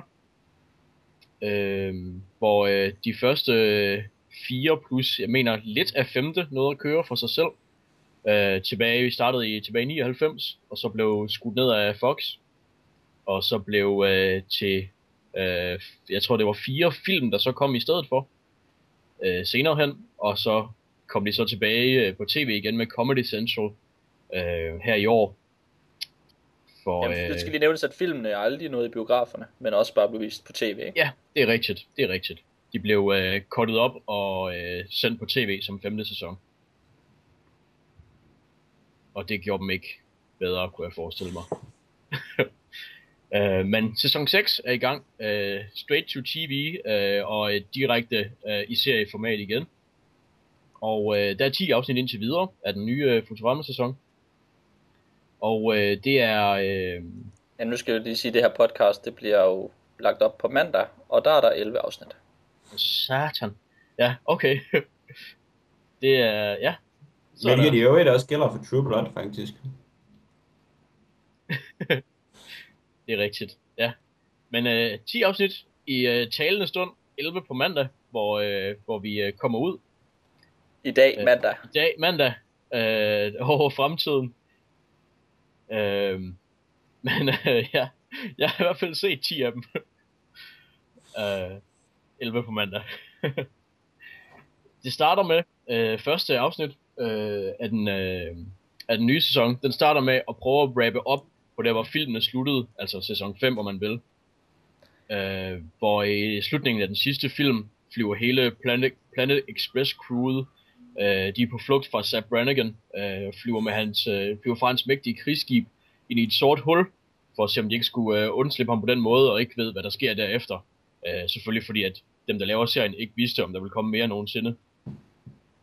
Øh, og i første afsnit af den nye sæson, øh, der flyver de sig ud af det her sort hul, og har rejst med en eller anden central øh, linje tilbage, og er nær jorden igen. Øh, og øh, så begynder øh, morskaben, om man vil, hvor, øh, ja, hvor de så prøver at få, få etableret et status quo igen i første afsnit af, det her, øh, af den her nye sæson. Og det lykkes og, så aldrig? Nej, altså det gør det jo så ikke. Det er, det er full-blown wackiness, kan man sige. Der sker en masse, åh, øh, hvad hedder det, Lila synes at være død, og så Fry, han laver en Lila-robot, og så bliver han forelsket i den, og så er det så ham, der er robotten, og øh, ja. der, der, sker en, der sker en masse ting, der ikke er særlig væsentlige. Men, øh, og, og hele plottet med, at de var budbringere, øh, og skulle aflevere pakker til fjerne steder i galaksen, det forsvinder jo så. Det er der ikke overhovedet. Overhovedet faktisk. Øh, men øh, til sidst i øh, afsnittet, i første afsnit der, så er det som om, at så beslutter de sig bare for, at der er et status quo igen. Og så, ja, og så, øh, så kan serien så ligesom begynde, altså. Og det er lidt mærkeligt, altså det er en... Øh, Jeg, jeg, jeg ved ikke, hvordan man kunne have lavet en god start efter filmene, fordi film er, er der ret generelt konsensus om, øh, er ikke særlig gode. Altså, så kunne man jo have startet med at lade, som om de aldrig var sket. Det kunne man selvfølgelig. Det er sådan noget, som, som mange fans faktisk kan sætte pris på, når man gør. Ja, men er, er, er, er, sker det? Ved du, om der sker det? Fordi jeg tænkte, at det ville være det fedeste at gøre, men jeg kunne ikke forestille mig, at man som, som øh, bag serien, at man ville kunne få sig selv til det. Det ved jeg ikke. Altså det, det kommer jo lidt an på, om, om det er de samme folk, eller om der er nye folk inden over det. Hvis det er nye folk, så vil man jo godt, eller man kan sige, nogen, nogen sådan, der kan se, at det, der blev lavet, var dårligt, så vil man jo godt kunne gøre det, og så sige, nu går vi tilbage til det udgangspunkt, som vi ved virker, og så kører vi derfra. Ja, jamen, det er selvfølgelig rigtigt. Jeg tror dog, at det er de fleste af de samme, der er vendt tilbage til serien i, ja. i sjette sæson. Så øh, det er måske derfor, de ikke har, har gjort det. Men hvad er deres motivation? Folkene bag serien. Mm. Hvorfor laver de en sjette sæson pludselig? Jamen altså, det var jo et kæmpe fanhit i sin tid. Og, øh, og jeg var da også helt vild med det første, med det første Futurama og sådan noget, og det ved jeg også, der var mange, der var. Og øh, jeg tror, at øh, både skaberne bag serien, øh, blandt andet med uh, Matt Groening, eller Groening, eller hvordan man nu vil udtale det, som også har lavet Simpsons, øh, de, de følte, at øh, de havde mange flere Futurama-historier at fortælle, og at øh, serien blev ja, taget af før sin tid og den slags. Men det lyder ikke som om, de havde flere Futurama-historier at fortælle, det lyder som om, de havde flere fjollehistorier at fortælle, som egentlig kunne passe ind de fleste steder. Jamen det er jo det ikke, altså det er jo så det, at det måske ikke var så særlig Futurama øh, bestemt, de historier, som de egentlig fortæller nu, øh, i de her ti afsnit, der har været indtil videre. Der er det i hvert fald øh, præcis som, som der blev nævnt tidligere, at, øh, at der er ikke, det er ikke et planet, øh, en planet øh, udbringer service længere, øh, de flyver ikke rundt til andre steder med, med pakker længere, altså de render bare rundt og, ja, og er mærkelige. Og det er jo og det er jo også det er jo også lidt det der skete med Simpsons, ikke? At i, i sin tid så var det sådan en familie øh, i tidligere sæsoner, hvor de prøvede at få hinanden, hvor de prøvede at være sammen som en familie og holde hinanden sammen, og Homer han prøvede at være en far på en eller anden måde, ikke? Øh, eller en god en god far, en god ægtemand og sådan noget. Og nu er han bare en sindssyg tosse, der, der bare løber rundt og skriger og altså bare skal være skøre og skøre. Og det er måske det samme Futurama øh, er blevet. Men jeg synes, jeg, jeg, jeg synes der, er, der er et problem mere i det. Øhm, jeg ja. synes ikke, at, at de forskellige karakterer er tydelige nok i den nye sæson. Jeg synes, at de lapper over, og fordi de alle sammen skal være crazy, så bliver de meget den samme karakter, i stedet for, at, at der er nogle af dem, der har nogle domæner, som de kan få lov til at tage sig af. Øhm, ja. Altså, at, øh, ja, at, at Lila pludselig bliver ekstremt crazy, det, det passer ikke rigtigt, fordi hun var sådan set hende, der skulle have de der kedelige følelsesplot, øhm, yeah. som der skulle sæt, tage, tage tempoet ud af serien og sådan noget. Øhm, og øh, ja, Og, og der synes jeg, at, at mange af karaktererne bare er gået hen og har fået fuldstændig den samme. Og nu gør jeg bare et eller andet totalt wacky. Jeg, jeg har et eksempel på, på noget, som der var så skørt, at jeg ikke rigtig forstod det, faktisk. Um, det er det afsnit, hvor de leder efter The Missing Missing Link. Ja. Um, fordi at de skal bevise, uh, at evolutionsteorien passer. Og så, uh, så er der et, et, et fjollet setup med, at der er en masse missing links, som man har fundet. Men så er der et missing missing link, man ikke har fundet. Og så begynder de at lede efter det. Og så står de ved en udgravning. Um, uh, det er så uh, Planet Express crewet åbenbart, der så står vi i udgravningen og skal finde det her missing missing link. Det, det er jo det, de laver. Um, ja. og, så, øh, og så har de sådan en kæmpe gryde, hvor de smider alle de fossiler ned i, som de ikke skal bruge. Og det er sådan en suppe, som de åbenbart skal spise. Det, det synes jeg er mærkeligt, altså, og det ved jeg ikke, hvorfor de skal. Det bliver ikke forklaret. Og så, og så står Hermes, og så finder han sådan en, øh, en fossilhund, sådan, sådan med forstenet pels og sådan nogle ting. Og så siger han... Øh, Og så tror han så, han har fundet The Missing Missing Link, men så, nå, det er det ikke. Så siger han, det er bare en mere af Frys hunde. Og så smider han den ned i fossilsuppen. Og så senere, så klipper de, og så spiser de suppen. Og så klipper de væk fra det. Og så tænker jeg, hvad, hvad er det med Frys hunde? Og hvorfor spiser de? Fossil, altså, altså, det er jo derude, hvor at, at, at, at det bare er, altså det virkelig bare er, er fjollet uden noget. Ja. Kan du forklare det? Nej, øh, jeg vil give det ret. Jeg synes, det er et godt eksempel, du tog fat i der, fordi jeg, jeg sad også og egentlig var lidt forvirret over, hvad der skete der. Øh, fordi, øh, ja, okay, de fossiler, de ikke skal bruge, dem laver de jo naturligvis til en suppe og spiser. Hvad fanden ja. foregår der der? Altså, det, det sad jeg også og, og grublede lidt over. Og, ja, og jeg... Det... det er bare, hvad jeg købte. Ja, okay. Øh, og det, øh, det er altså bare for, at når der mangler måske en gag, eller der har de lige et par sekunder, hvor de kan lave noget dumt eller et eller andet. Og så, så sætter de det op, ikke? Og det synes jeg, øh, det er ikke særlig Futurama-aktigt. Nej, det er det. Øhm, altså man har jo sådan i, i hvis man, jeg kan henlede lidt opmærksomhed til sådan en komedieteori, så er der to forskellige typer, øhm, øh, man kan sige måder at bruge humor på. Man har det, man kalder comic events, hvor du har noget sjovt, der sker i forbindelse med et plot. Øhm, noget, der, noget der, der forholder sig til den historie, du fortæller. Og så har du det, du bare kalder en gag, som bare er... Og, nu, og så faldt Chaplin lige på halen, inden at han skulle hen til det næste sted eller sådan noget. Altså sådan et, ja. noget fuldstændig ligegyldigt.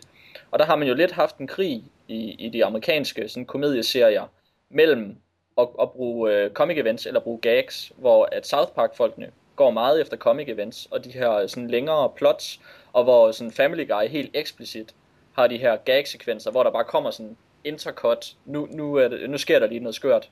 Ja. Eller sådan Peter, der tænker på et eller andet med en valros, og så ser vi noget med en valros, eller sådan noget. Ja. Øhm, og, og den der krig mellem det, og der er det helt tydeligt, at Futurama, de er gået over i den her gag-metode, øhm, som, som der også bliver brugt i, øh, i Family Guy og øh, American Dad, og hvad hedder den, Cleveland Show, er det den hedder? Øh, ja, det hedder den, ja. ja. Øhm, øh, og det, er, det synes jeg er ærgerligt, fordi at det var faktisk nogle meget sådan... Øh, er godt fortalte historier, som de havde i de første fire sæsoner, og hvor de virkelig kunne lave de her comic events, og hvor det hele hang sammen. Øh, og så nu kommer der bare sådan noget, nå, nu laver de suppe med fossilhunden, øh, og det skulle så være sjovt. Men det med hunden var vel en reference til det tidligere afsnit, hvor de finder Frys hund? Ja, øh, det tror jeg også. Men hvorfor er der flere hunde? Ja, hvorfor spiser de den? Han siger øh, et eller andet med, this is another one of Frys dogs. Jeg tænker, han har den der ene hund, der venter på ham uden for en pizzeria, ikke? Mm, ja. Men den finder de som skelet, kan de ikke? Jo, som, som, jo. som fossil, ja. Ja, og så er der et fossil mere. Ja. Hans hund. Ja. ja. Giver det mening? Det retfærdiggør jo sig selv, fordi der er to af en ting. Og fordi de yderlede efter flere af noget. ja. Men han har jo kun én hund. Det ved vi teknisk set ikke. Nej, det gør vi ikke. Altså det, det, det kan jo selvfølgelig også bare være Hermes Conrad, der opfatter fortiden forkert. Altså det er jo ham der, udnæ- der, der siger uh, another one of Fry's dogs, uh, fordi han har set den her hund, der har været forstenet eller for, ja, et fossil, og så ser han en ny en, og så har det ligesom Fry's hund, men det er stadigvæk en dårlig vits, altså. Nå ja, okay, så det er faktisk, det er bare en hund, og så kalder han den bare Fry's dog for ligesom at, ja. at stikke til ham. Ja, noget i den retning, altså. Men stadigvæk ikke, altså, de putter den i en suppe og spiser den. Det giver stadigvæk ikke nogen mening. Og, og øh, jamen, præcis som du siger, det er en gag, og det er ikke, øh, det er ikke et, et, en del af det her sjove plot, som Futurama var rigtig god til at lave i gamle dage. Nej, og man kunne da bare have brugt tiden på at etablere den her vits, på at forklare noget med det her suppe, eller hvor, ja. altså, altså tænk over det, fordi man kan jo bare få det til at hænge sammen, altså det er da bare, at, at forfatterne skriver det sammen, altså der er ja. garanteret tusind argumenter, de kan finde på, måske også sjove argumenter, eller sjove setups, de kan finde på, på hvorfor de spiser den her suppe, eller en kommer til at spise den ved et uheld, fordi personen tror, det er noget, man skal spise, men så er det måske brændende lava, eller et eller andet, altså. Ja. Der er mange, der er mange muligheder, som, som de ikke bruger, og så bliver det bare, nå, Det, det er meget let at synes, det ikke er sjovt. Nå, og ja. synes, altså det, er meget, det, er for mig, det er utrolig let at være kritisk over for den måde at sætte en vits op på. Man ja. kan faktisk bare sige, det der det er jo ikke sjovt. Altså, det er et svært argument. hvor, og, og du kan ikke, og hvor, hvis man siger det til en, en, en comic event, så vil du kunne forklare vitsen til mig og sige, jo, prøv at se, det er sjovt fordi, og så, vil, så har du det mindste noget, du kan sige mod mit, mit modargument. Ja, jamen, det er rigtigt nok. Det er rigtigt nok. Øhm... Men der har, jeg synes, der har været øh, altså et par øh, af afsnittene i den nye sæson, hvor de forsøger at lave de her comic events, hvor de prøver at lave de her plots. Øh, ja, de og... laver også nogle meget sådan, øh, sirlige plot twists i mange af afsnittene, hvor de sådan vender det hele på hovedet til sidst. Så, så det får sådan en meget overordnet øh, struktur, ja. kan man sige. Det er rigtigt. Øh, og jeg håber, at de, ja, at de går videre den vej, og altså prøver at gå tilbage til at være... Øh, Ja, plotstyret igen, øh, fordi det er det, jeg, jeg, jeg bedst kan lide. Og jeg synes for eksempel øh, afsnit syv, øh, hvor, de, øh, eller hvor professor Farnsworth opfinder en tidsmaskine, der kun kan rejse fremad i tiden. Øh, den synes jeg, der var ret god faktisk. Jeg ved ikke, om, om der er nogen, der har set den ud over mig. Øh, jo, jeg har set den. Ja. Jeg tænker, øh, der, er sådan et, der er sådan et eller andet filosofisk over det afsnit, kan det passe? Øh, ja, på en måde ja. Og så sådan en øh, halvfjerdser space rock sang, mens de rejser i tiden. Som jeg også synes, det er fedt.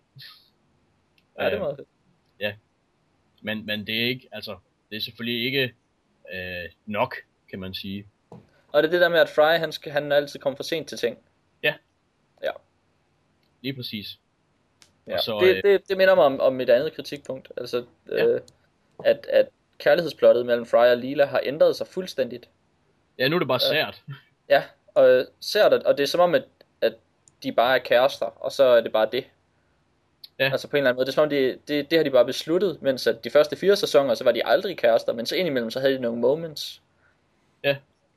Jamen, det synes jeg er mærkeligt, hvorfor det bare er, er opstået på den måde, fordi det virker ikke sådan specielt godt, og det, var, det er altid sjovere at have, at have den der øh, sådan, øh, bachelor-karakter, end at have den, den etablerede sådan Fry på en eller anden måde. Ja, jamen det er rigtigt. Det er, det er sådan mærkeligt øh, pseudo-forhold, de har, hvor de går ud og spiser, og whatever, og han sender hende greeting cards, og er, er forelsket i hende og siger det hele tiden.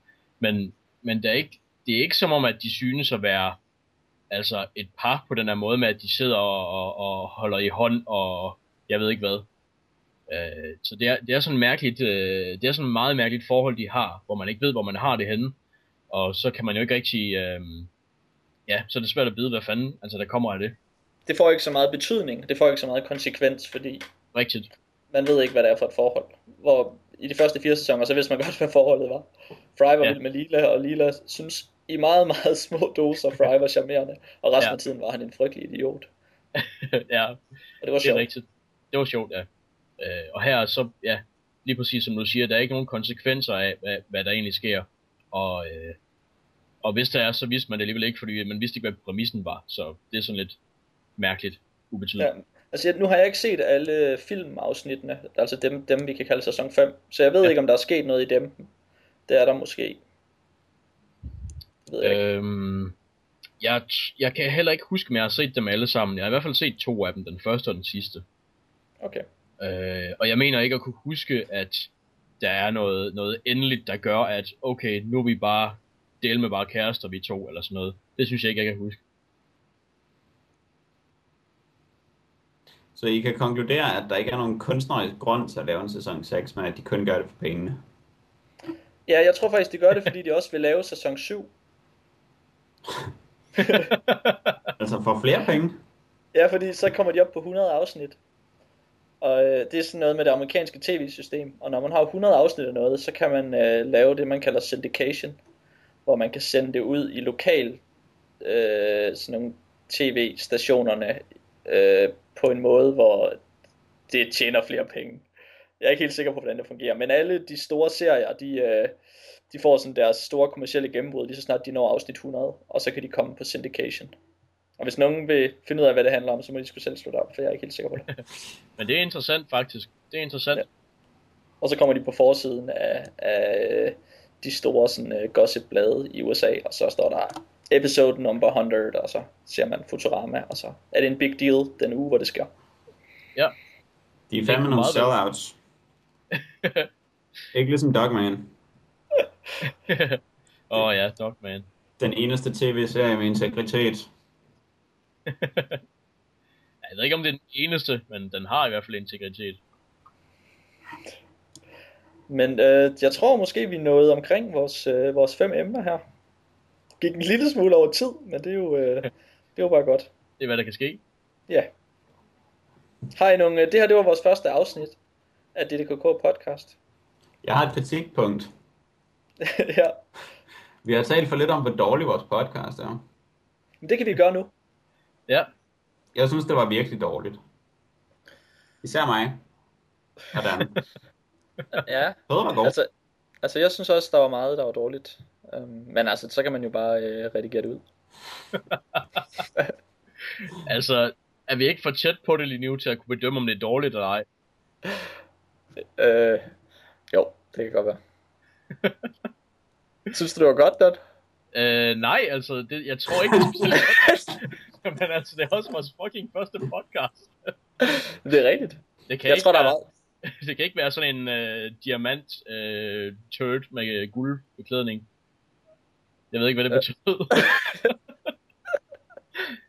Det kan det fandme ikke være.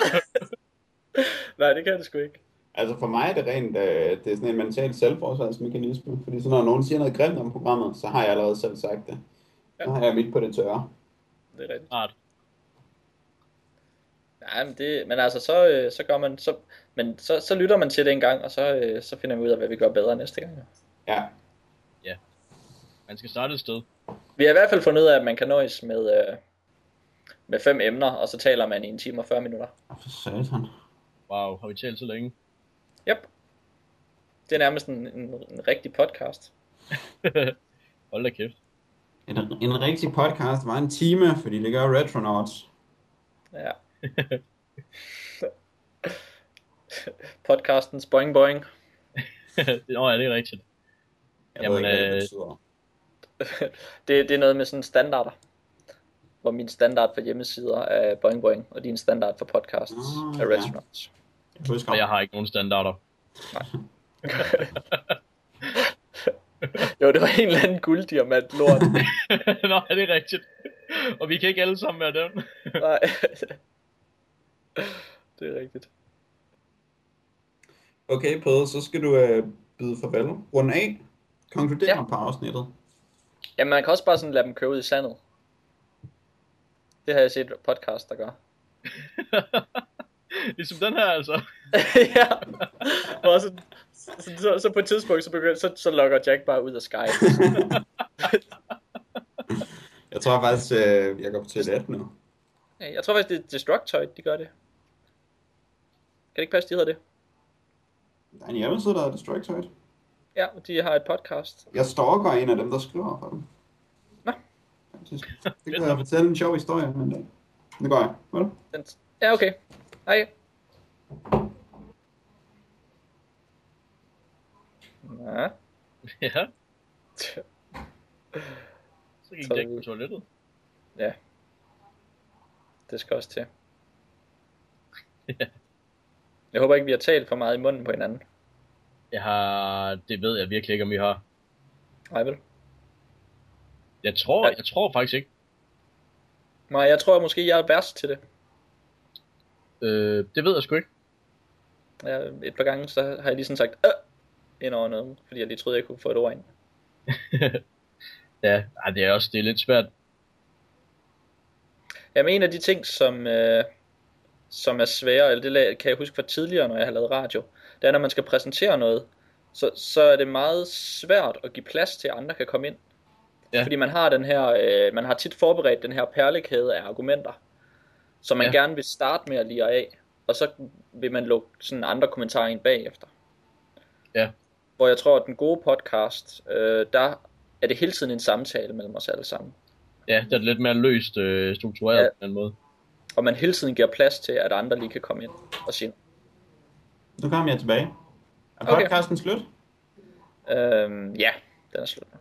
Okay. øh, tak fordi I lyttede til D D K K podcast. Vi vil være tilbage igen om fjorten dage. Farvel og tak.